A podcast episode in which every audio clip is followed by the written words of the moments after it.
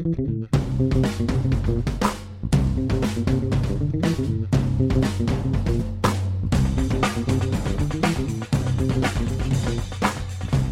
there, it's Gary Parrish. It's Friday, February 10th. Welcome back to the Eye on College Basketball Podcast. Got Matt Norlander here with me. I'm in New York, trapped here by snow. Norlander is in North Carolina, one day removed from his first trip to Cameron Indoor for a Duke North Carolina game. So let's uh, let's start there. We'll get to uh, the UCLA Oregon game in a second because it was fabulous. Happened after Duke North Carolina. But uh, first, Norlander, your thoughts on your first trip to Cameron Indoor Stadium?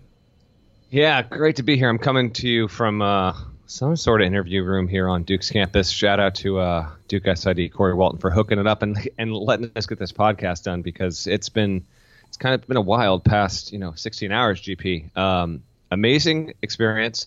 Building was actually a little bit bigger than I expected when I walked in because you told me it's it's small and a lot of people often speak about how small Cameron Indoor is. And so when I walked in, I was with uh, one of the guys here that kind of helps maintain the building. He's like, you know what? A lot of people say that because I think it's going to be like extraordinarily small. So they, they are, they're always a little bit surprised by um, the relative size to it. But an amazing environment was uh, at one point before. I think someone had tweeted this maybe three or four minutes after I saw it, but I, I, I looked across and I was like, wait a second, is that JJ Redick? it was JJ Redick in like a white T-shirt, uh, just like second row, right behind the scorers table. Uh, Laettner was in the house. Uh, Austin Rivers was in the house, and there might have been some other people, um, but packed to the gills. And just as I expected it, in terms of covering the game, and we'll get to the actual events of the game in just a second here, but um, covering the game and the students right behind me, Ryan Fagan, who works at Sporting News, said, "Hey, listen, man, if you want to ensure that you'll kind of be taken care of."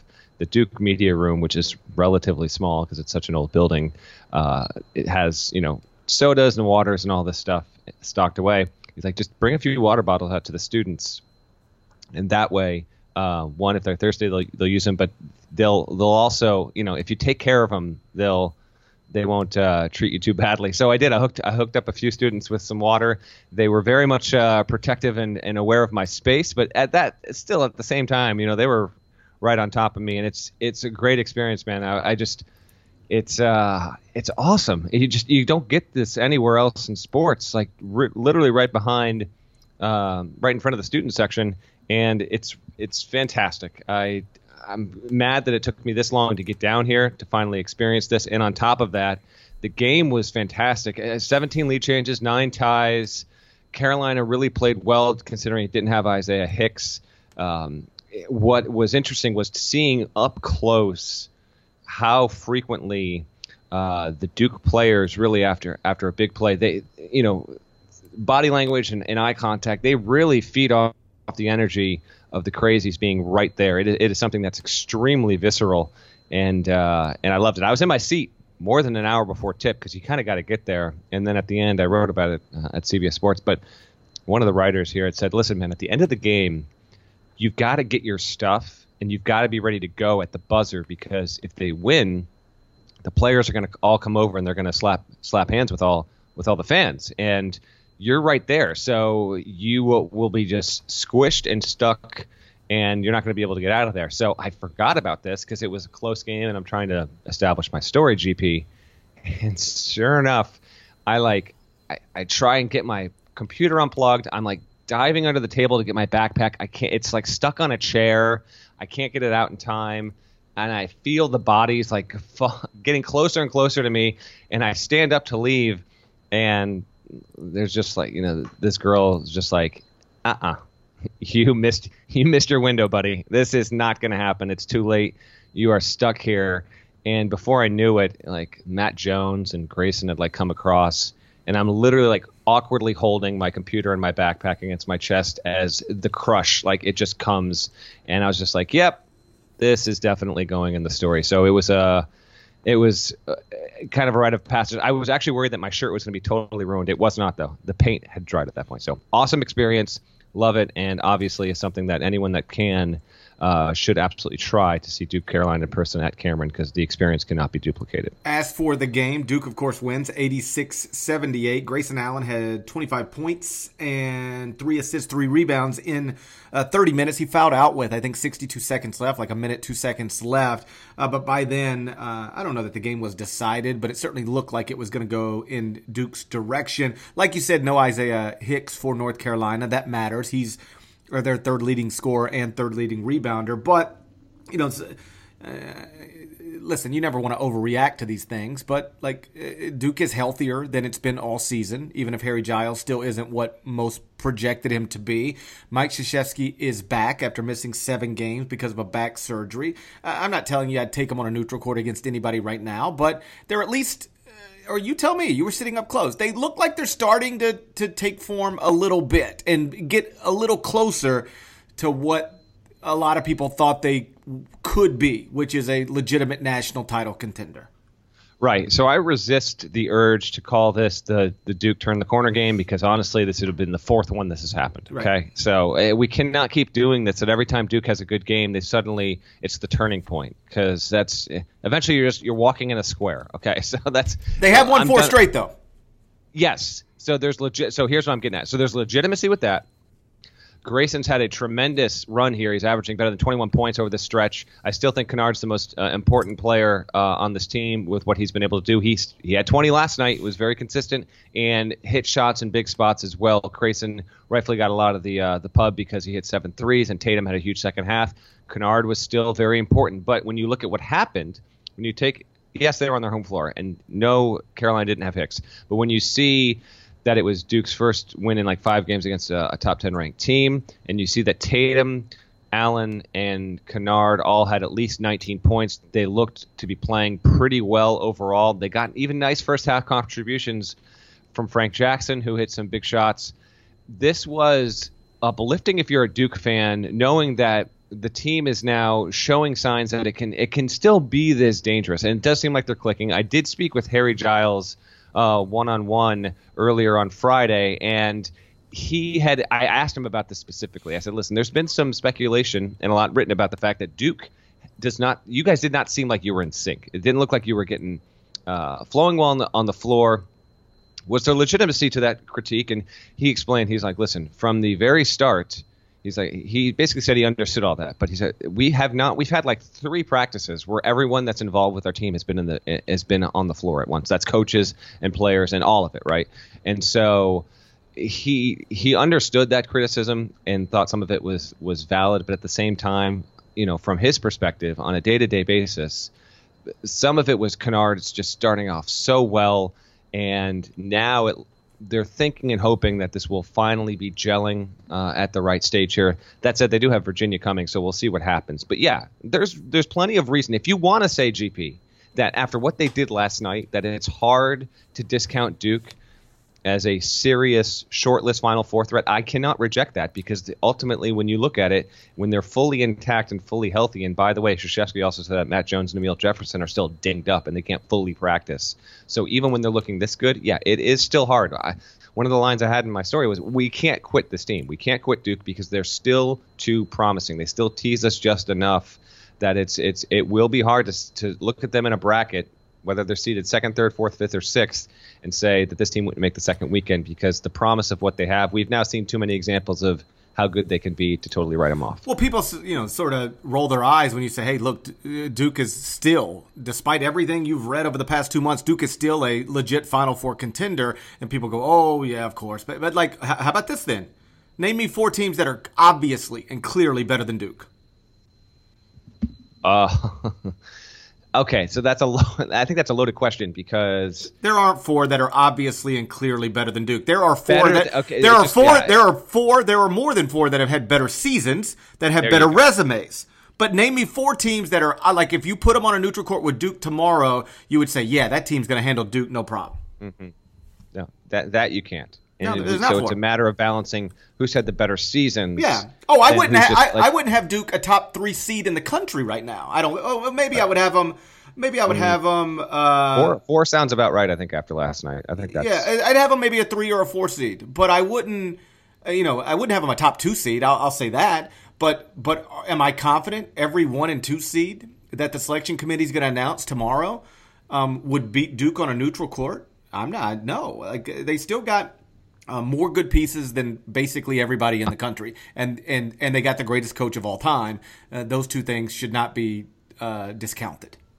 Uh, I agree. And as for Grayson, listen, he he definitely had the kind of game that I think was validating to him in terms of I think he I, and I try not to overstate this or over read too much into it, but I did talk to him. I did talk to some people uh, surrounding the Duke program, and it does seem like, and the hope is like within the past couple of weeks, he has simply accepted, truly like accepted what his reputation is. He's going to be the most hated player in the game. He can't control that. He's doing his best to handle uh, some crap that other teams have thrown at him and fans and all that stuff. And he appears this changes the instant something bad happens, obviously, but he appears to have found a happy balance there. And he even said last night in the locker room that, um, you know, while he's had a good game and he's had a good run, he does feel like you know he's playing for the team. He's not going to kill himself if, if, you know shots go up and they don't happen to fall.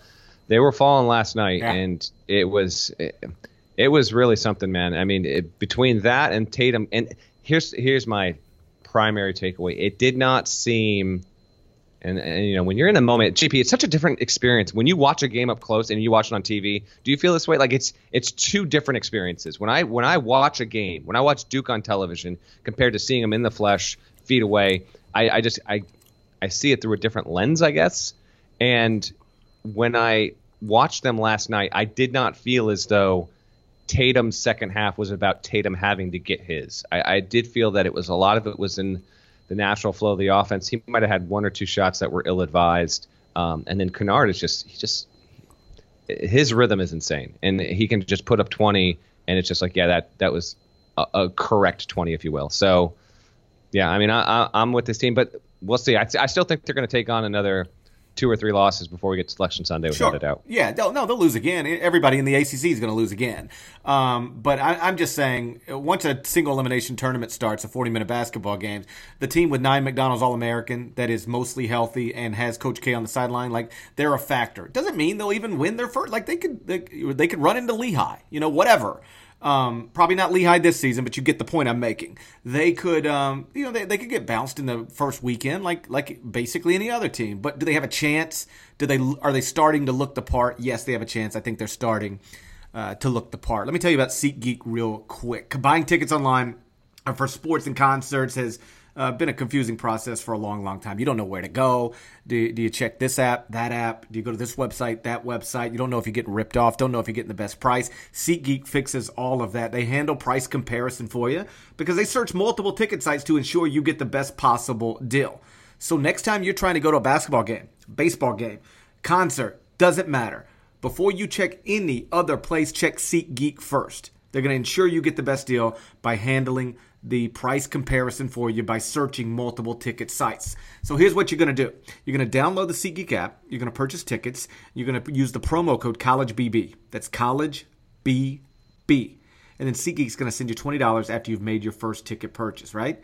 So that's what I do when I need concert tickets or basketball tickets or football tickets, anything. It's what Norlander uh, did recently when he was buying tickets to a game. It is what you should do as well. You can go to the website or you can download the app. SeatGeek app. Purchase tickets, use the promo code CollegeBB, and SeatGeek is going to send you $20 after you've made your first ticket purchase. That's the deal. Go do it. SeatGeek, millions of tickets in one place. So I know you were writing uh, last night after North Carolina and Duke, and thus uh, missed, I'm assuming, every minute of UCLA Oregon. But boy, you missed a, a fun one. And I guess uh, by definition almost like you get this UCLA team and this Oregon team on the same court it's like going to be fun. The one at Oregon was tremendous and this one was as well. UCLA goes down by 19 points 19 points in the first half and they come back and uh, win. Lonzo Ball was awesome down the stretch. Had a weird stat line like he finished with uh, 15 points 11 rebounds and only one assist. Like can you imagine a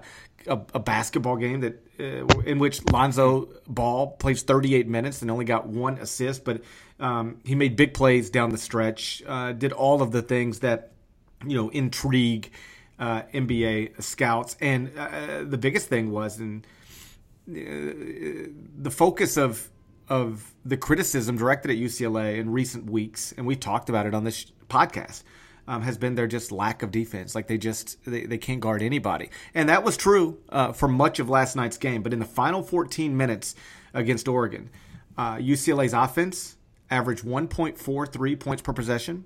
For people who don't follow that type of stuff, that's really good and UCLA's defense. It's anything ins- above 1.3 is is great. 1.4 is ridiculous. Yeah. Okay, okay, so let's just use that word, ridiculous.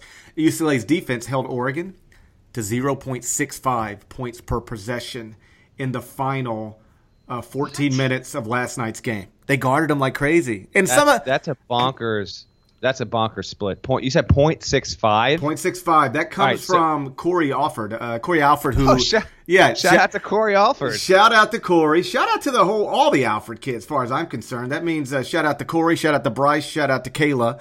Uh, uh Kory uh, uh, tweeted that earlier today. I retweeted it. the stat is this: UCLA offense in the final 14 minutes, 1.43 points per possession. We've described that as ridiculous. And the defense held Oregon to 0.65 points per possession. That's how and this is what I tweeted. That's how you dig out of a big hole against a really good team and uh, get a win in what looked like a, an amazing environment at Pauley Pavilion. You don't always get that, but it looked tremendous last night. And uh, just a, a, great win for UCLA that I think uh, reestablishes them. And uh, I'm not trying to be a prisoner of the moment, but I think reestablishes them as – you know, a legitimate Final Four contender. I, I know people, and including myself, I, I, wrote about this, had started to question them because, like, uh, listen, I, the offense is so good. I, I, guess they can outscore anybody, but can you outscore four straight opponents? Can you outscore five? Can you outscore six? Because that's what you got to do to win a national championship.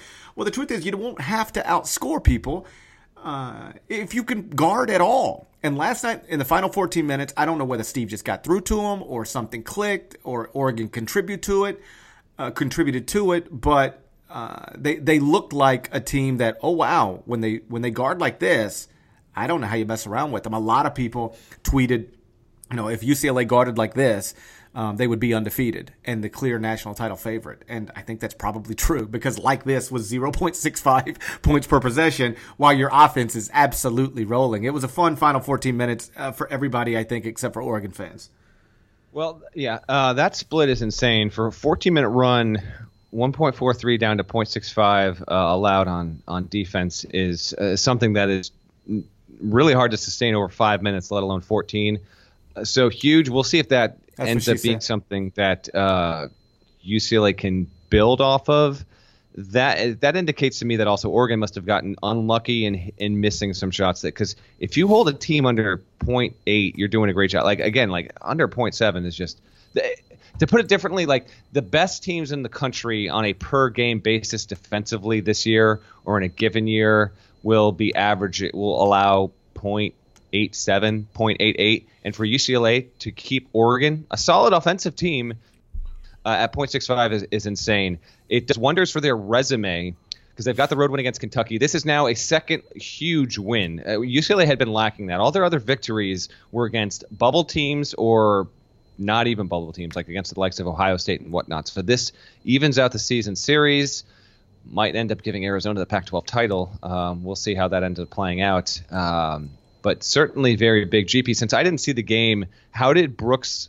How did Brooks play? And I mean, I if Oregon was up big at, at early, I'm I'm just curious about how they looked overall because I do still think that Oregon has a lot of danger to them in a good way because I still I still think they're really reliable around the rim. I do I do have enough faith that Brooks could like if you told me Parrish if you told me that Oregon was in the Elite Eight because Dillon Brooks averaged 28 points in the first three games of the tournament, I think he's totally capable of doing that and helping lift that team. How did he look and how did they look overall? Eliminating the fact that obviously UCLA just completely shut them down in the final 15 minutes. Well, to uh, uh, circle back to a point you made there, like, uh, did Oregon miss? Yes, Oregon missed some shots. It wasn't all just like, oh my God, UCLA's guarding at a level Oregon can't do anything. Oregon did miss some shots, but to to focus on that too much is to take away from, I think, the undeniable reality that UCLA, like, um, uh, uh, perhaps for the first time this season,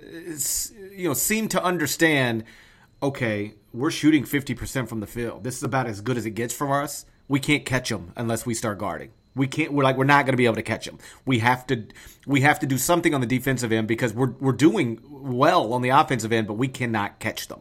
And so uh, something clicked. And uh, you know, a credit to Steve, credit to you, the, the players. Um, uh, did Oregon contribute to those numbers? Yes, um, but it was mostly US UCLA uh, guarding. Dillon Brooks was uh, tremendous early, like dunked on the whole team. Have you seen that highlight yet?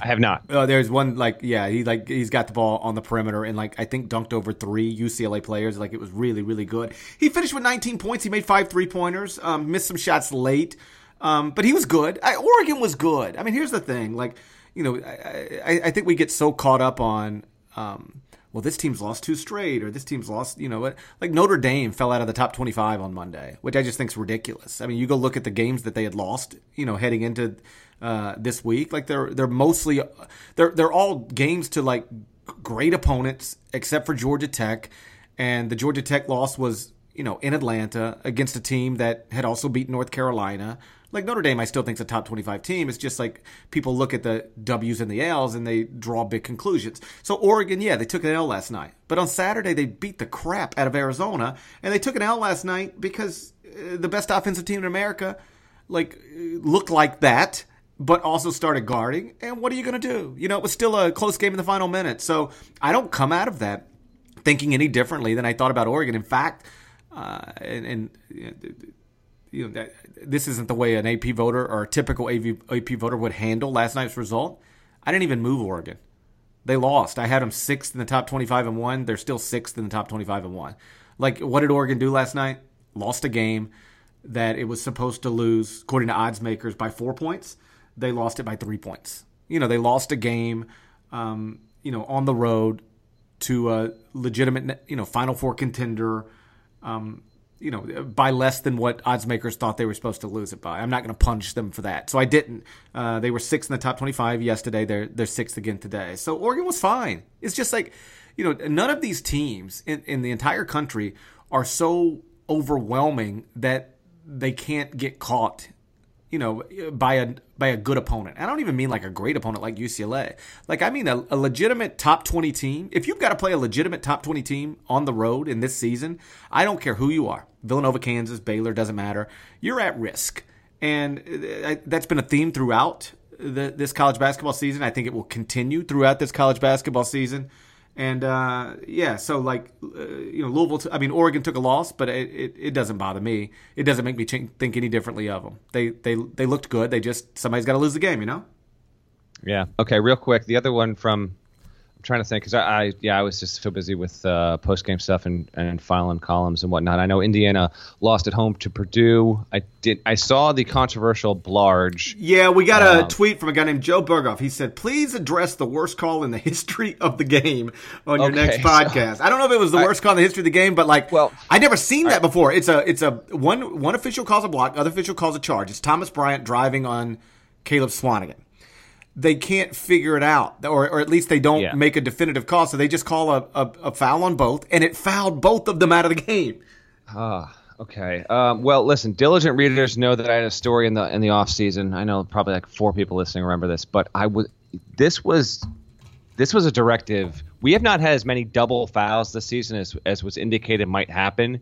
But um, in talking to the head of officiating for the NCAA uh, in the preseason, this was something that they expected to encounter a little more frequently. The call is so visually unsatisfying because it looks like a charge. Now it's hard. It was you a can, charge. You can make you can make if you want to, you can make the case that it's a block, but it's it's so much more easily determined to be a charge. I get why they made the call. They both fouled out. Eh, eh, listen, I, if you're an Indiana fan, I, I get why it frustrates you. But two questions for you, GP. One, does does that even affect Indiana losing the game? That call, and two, would you right now? I know Dauster tweeted this. I saw it last night. He would say the Hoosiers aren't going to make the tournament. Now they've got two great wins. Um, I, man, I'm close. I'm close to saying it. I don't know if I if I can say it now. But where do you stand on them and their uh, NCAA tournament outlook? The the truth is, like at this point, I mean, you can, I mean, you could say and tweet whatever you want, and I don't, I'm not trying to like whatever. Like Rob knows what he's doing, but like have you looked at some of the teams that are projected to make the NCAA tournament? I know it's it, like, like, every year we go through this. I understand that. Like the teams. Here's the thing, and, and uh, apologies on interrupting you, but the the fact of the matter with Indiana is.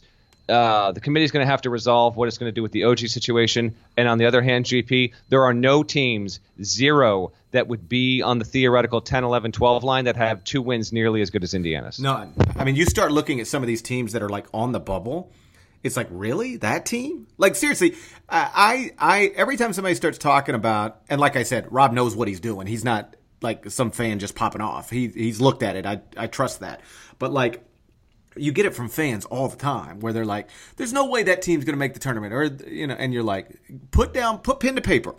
Go go go make me a list of 68 because you run out of good teams pretty quickly. It's why i'm never um, i never have sympathy for a coach who talks about getting screwed on Selection Sunday as it relates to, um, you know, making the NCAA tournament, at least a Power Five or a Power Conference coach, because you had plenty of opportunities, and if you didn't make it, you you just aren't good. You just your team wasn't any good because like it, it's you run out of good teams pretty quickly, and so I understand the concerns about Indiana. They've lost four of their past five. Um, OG is is gone for the season. Um, you know, their, their, last two regular season games are going to be played on the road. But I, I, would just say this: a, what you said, they've got two massive wins, and, and those matter. They they might be discounted some because they came with OG and he's not around anymore, but um, they're still on the resume. When the committee starts comparing Indiana to other so-called bubble teams, um, they're going to have two things in that column that that the other bubble teams just don't have and and that's going to matter. Um, and then and then like right now they're projected to to finish eight and ten in the Big Ten, but obviously you know uh, that's that's according to KenPom. But obviously you can turn eight and ten into ten and eight pretty easily, or or it, certainly into nine and nine. Then you get in the Big Ten tournament, you win a game, what then you're in. You know, so I understand the concerns, but I'm not ready to definitively say Indiana's not making the NCAA tournament because um, if you're in the power conference and you've got two wins like the wins they have in their in your back pocket, um, you know, you you you're always a win or two away from from getting back in in into a good place with the selection committee. I I think it's probably too early to definitively say that. It's only February 10th. Okay, fair enough. Want to talk the weekend? Um, well, one other thing. Uh, a guy named Brian, since we're uh, t- now taking questions from Twitter, but this is uh, wild, and we haven't recorded since this happened. A guy named Brian Keeper said, uh, "Any chance you and Matt could give VCU some run this week?" What VCU has done in the past week has been un- like, yeah. I, I don't I don't know if it's unprecedented. I even asked our researchers at CBS Sports Network if they could look it up, and they basically just said there's no way to look this up. But uh, on Saturday and then again on Wednesday, they were behind. First at St. Bonaventure and then at GW. They were behind. They fell behind because of a three pointer in the final second twice. When they get the ball back, there's 0.4 second, uh, there's less than a half a second on the clock, and they won both games. While recognizing there's no way to know for sure. Can you imagine that's ever happened before? I, I could not imagine it, and that in back-to-back game, a team falls behind with less than a half a second on the clock and wins both games. And and yeah, and both situations are extremely uh, controversial because there's an argument to be made that VCU should not have been. Now, granted, they won in overtime after this happened, but they shouldn't have been the beneficiary of that technical foul at the St. Bonaventure game. And then the play, who were they playing? I don't have their thing up in front of me. Who was who was the the charge on the out of bounds play? Who were they? Who did they just beat? G- GW. It was GW. Okay, so um, that is like, so like I I used to ref games, right? That's a classic like if you do freshman basketball, you don't call that because the play is designed in theory to draw the cheap foul, right? But it's it's it's basically barring anything ridiculous. It shouldn't have been called. It was, in my opinion, it's a miscall. You don't run the blind side screen on the movable out of bounds play uh, and call that a charge, and yet it was. And then and so VCU ends up getting the win. And what this has done, GP, is the A10 is having a really down year, and unfortunately, we just haven't had much reason to talk about the A10 because it's not having a good year. It's fighting to get two bids. VCU has kept its at large case alive thanks to two calls that I will say two calls that should have not happened. And if that would have gone down like that, VCU would be 17 and 7, not 19 and 5, and VCU would not be a bubble team. It would not be in the conversation to make the NCAA tournament because its non-conference schedule is not nearly good enough. Now it's just it's on the periphery right now. So yeah, I mean, if you're if you're a Rams fan, you're you're clearly living a charmed life. If you're a Bonnie's fan or a GW fan, you're obviously frustrated because your teams are your teams have some talent on them, have gone through uh, something of a rough stretch. The league has been a letdown, and now you're seeing VCU get these breaks. And, and listen, good on Will Wade. He's he's they're Will Wade's my guy. They're, they they definitely have enough on that team to steal a game in the tournament. I firmly believe that. But VCU should probably be 17 and 7 right now, in my opinion. Should definitely be 17 and 7 right now, and, and I think everybody's opinion. Uh, I, I, guess I would say this: if you take the game by game, uh, first off, the GW game, the one where there was the the charge call uh, in the final second that led to a one and one, and then I believe it was JeQuan Lewis. I, I think that's who it was who knocked down both free throws, so they win the game. So I tweeted, "Yo, turn turn to CBS Sports Network. VCU's about to pull out another miracle win, second time in five days or whatever it was. So I, I apparently had a lot of college basketball coaches who were at home, cl- you know, click over, and they watched it, and literally every one of them that text messaged me uh, said, "There's no way the official should have made that call." Like, yeah, yes, it is. It is technically a charge, but you do not make that call, especially in the final second, because what you're doing is yeah, like you're allowing VCU to benefit from nothing more than uh, you know a, a, play designed to create that moment, but also you're taking you're you're actually taking a loss and making it a win. I know he had to make the free throws, but you're taking a loss and you're making it a win because uh, you know th- without that that call, what happens? VCU inbounds, they they throw up a half court shot, it misses, it's over. So I, I'm with I'm with you in the sense that I understand where you're coming from, and literally every coach I heard from said that that is a horse, you know what, call. Should not make that call under any circumstances. The one before, I struggle with a little more. For folks who didn't see it, they were at St. Bonaventure. Uh, the Bonnies hit a three, less than a second left, and um, a security guard grabbed the basketball and started walking with it and was trying to keep students off the floor, fans off the floor. Well, VCU argued successfully that, hey, there's still time on the clock, and we're trying to inbound the ball, and somebody who works for VCU, or, or no, uh, VCU argued, rather, that, um, yeah. uh, hey, there's still time on the clock.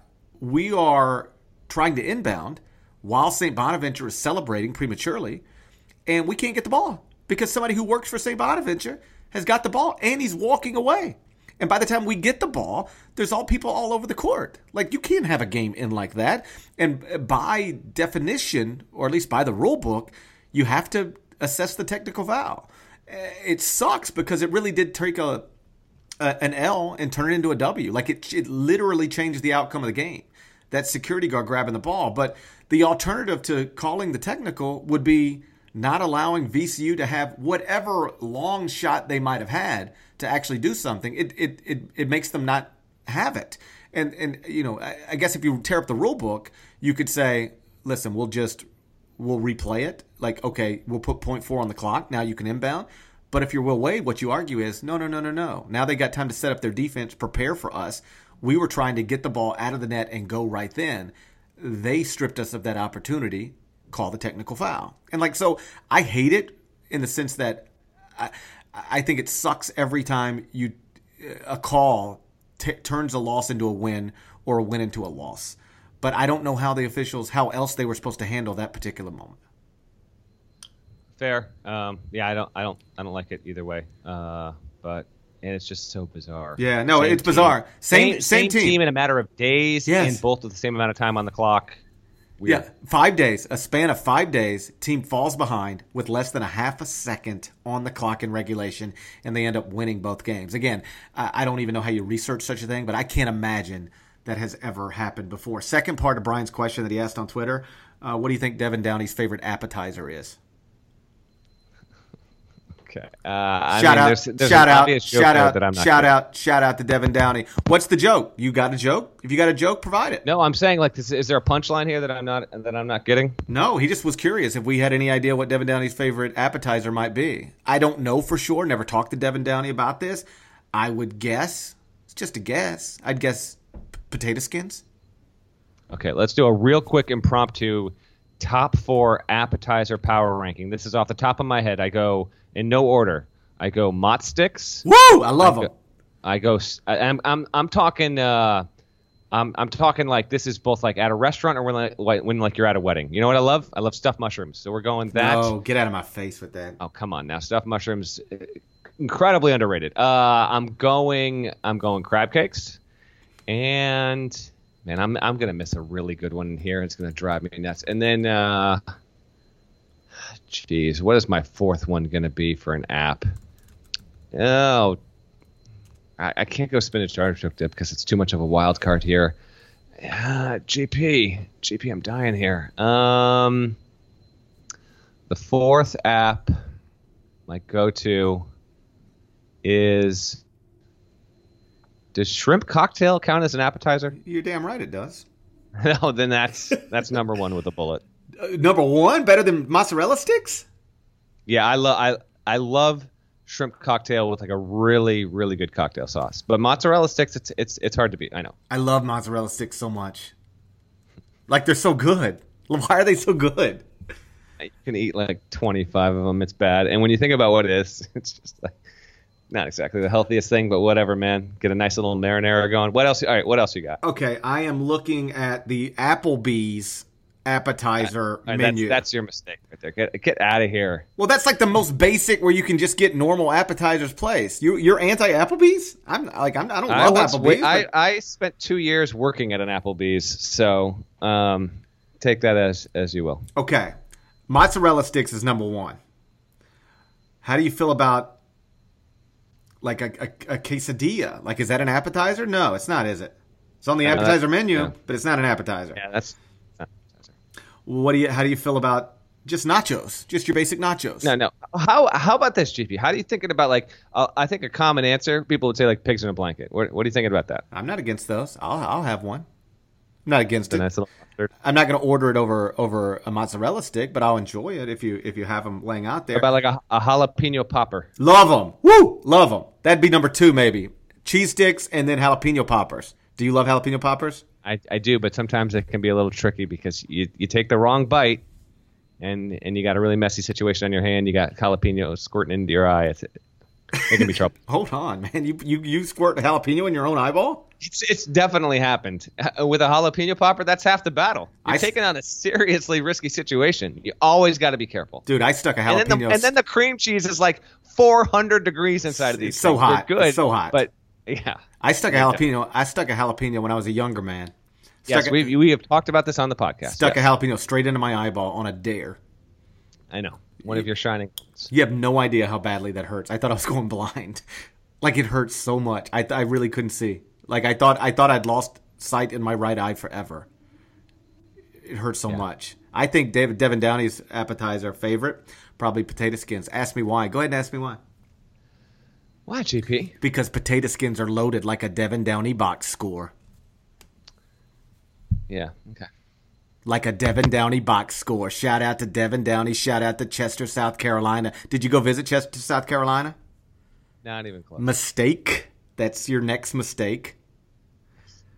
I will have regret like this for a long time. All right, Yes. let's let's hit on this weekend stuff here, buddy. Saturday, we got two games between uh, nationally ranked opponents. We'll take the one that uh, happens in the afternoon first. And I believe it's the afternoon. If it's not, just uh, check your own schedules. But it's Villanova at Xavier. Is Villanova at risk when they go to Cincinnati to play the Edmond Sumnerless Musketeers? They, yes, Oh. I am thinking uh, Xavier straight up. no, people told me to stop doing that. I'm not doing that anymore. Yeah, because you're off straight up duty. I, however, am still on because you've lost like five in a row. So you're off straight up without a doubt. You're done. But I am taking Xavier to beat Villanova on its home floor. give it to me. What are you? Stop telling me to give it to you, weirdo. Give it to me. I uh, no, I think Villanova wins. I think Villanova wins. They've been in hostile environments uh, previously, and they've handled uh, most of them uh, okay. You know, they they won at Purdue. If you can win at Purdue, and I know that was like a million years ago, but if you can win at Purdue, um, you can win. Uh, if you can win at Creighton, then you can win at Xavier, especially when Xavier is still adjusting to life without Edmond Sumner. Although I should point out they're adjusting well. Like you know, Creighton had like this little stretch where, and it might just be a, a never-ending stretch, uh, where it, it, didn't it didn't look right without Maurice Watson. Like you know, uh, Xavier to to to date, like they haven't lost since Edmond went down, and it doesn't mean they're the same team without him that they were with him. It just means that they're they're adjusting okay. And uh, so I give them a chance, obviously. But gun to head, if I had to pick one team in that uh, game, I'd take Villanova uh, to win again and uh, further enhance their lead in the uh, Big East. And then, of course, the nightcap, which is going to be tremendous. Gonzaga at St. Mary's. The Zags, of course, are undefeated, ranked number one in the country. I believe they're 25 and 0 now with 22 double digit victories, plus a win over Florida, plus a win over Arizona. Did they take their first L Saturday night, or uh, does St. Mary's uh, uh, lose again, fall to 0 2 against the Zags, and uh, people start to question what exactly have they done all season. St. Mary's 69, Ooh. Gonzaga 67. Oh wow, you're taking you're you're taking. I am St. taking St. Mary's. I, that's a that's a good little gym out there, and it would be great for college basketball to have another undefeated team. It'd be make for three out of four years, and if Gonzaga wins this game, it will finish the regular season without a loss. I do think St. Mary's is good enough to do this. I think they'll be able to score with them. They're obviously going to try and severely slow this game down, but I actually think that Gonzaga might be able to push a little bit of tempo there, get the game into. Whereas I think St. Mary's would be fine if this was like low 60s. I think Gonzaga will still be able to get it going. I I find St. Mary's to be even a little bit undervalued at this point. This win, by the way, if, if St. Mary's can get it, would do wonders for its profile resume as well. Getting a, a defeat over Gonzaga would essentially, in my opinion, because I don't I don't expect St. Mary's really to lose again in league play either. Um, not even at BYU. So I, I really think it would borderline guarantee St. Mary's to be a five seed at worst if they can get the win. That's a, it's a matter if they can. My guess is you are definitely thinking Gonzaga. Not only that, are you thinking Gonzaga by like more than seven or eight points? No, I think Gonzaga wins a close game, but I do think Gonzaga wins. I I I, I really like that team. I think they're deserving of the number one ranking top five offense, top five defense, uh, solid. You know, basically at every position. I don't think they're merely ranked number one because they play in the West Coast Conference, which means they uh, don't have to play an ACC schedule or Big 12 schedule. I'm not pretending that they'd be undefeated if they played in, you know, uh, uh basically any, you know, Power Five league or the Big East or maybe even the American Athletic Conference. Um, but I think they could they could play at the top of any league in the country. They're legit. Um, doesn't mean they'll go to the Final Four for the first time. It just means that they have an opportunity to, a good opportunity. And I do not think that their undefeated season uh, uh, will uh, be over with come Saturday night. The way you phrased it, I think, is accurate. Like St. Mary's is good enough. Yes, St. Mary's is good enough to win this game, and I think St. Mary's is a legitimate top twenty-five team. Um, but I, I, do not think they're going to beat the Gaels. I mean, they're going to beat the Zags on uh, Saturday night. But keep in mind, I'm wrong about this stuff all the time. Remember, you can subscribe to the on College Basketball Podcast on iTunes. That's the best way to get the latest episodes as quickly as possible. So please do that. Thank you for listening. We will talk to you again on Sunday. Till then, take care. Thank you.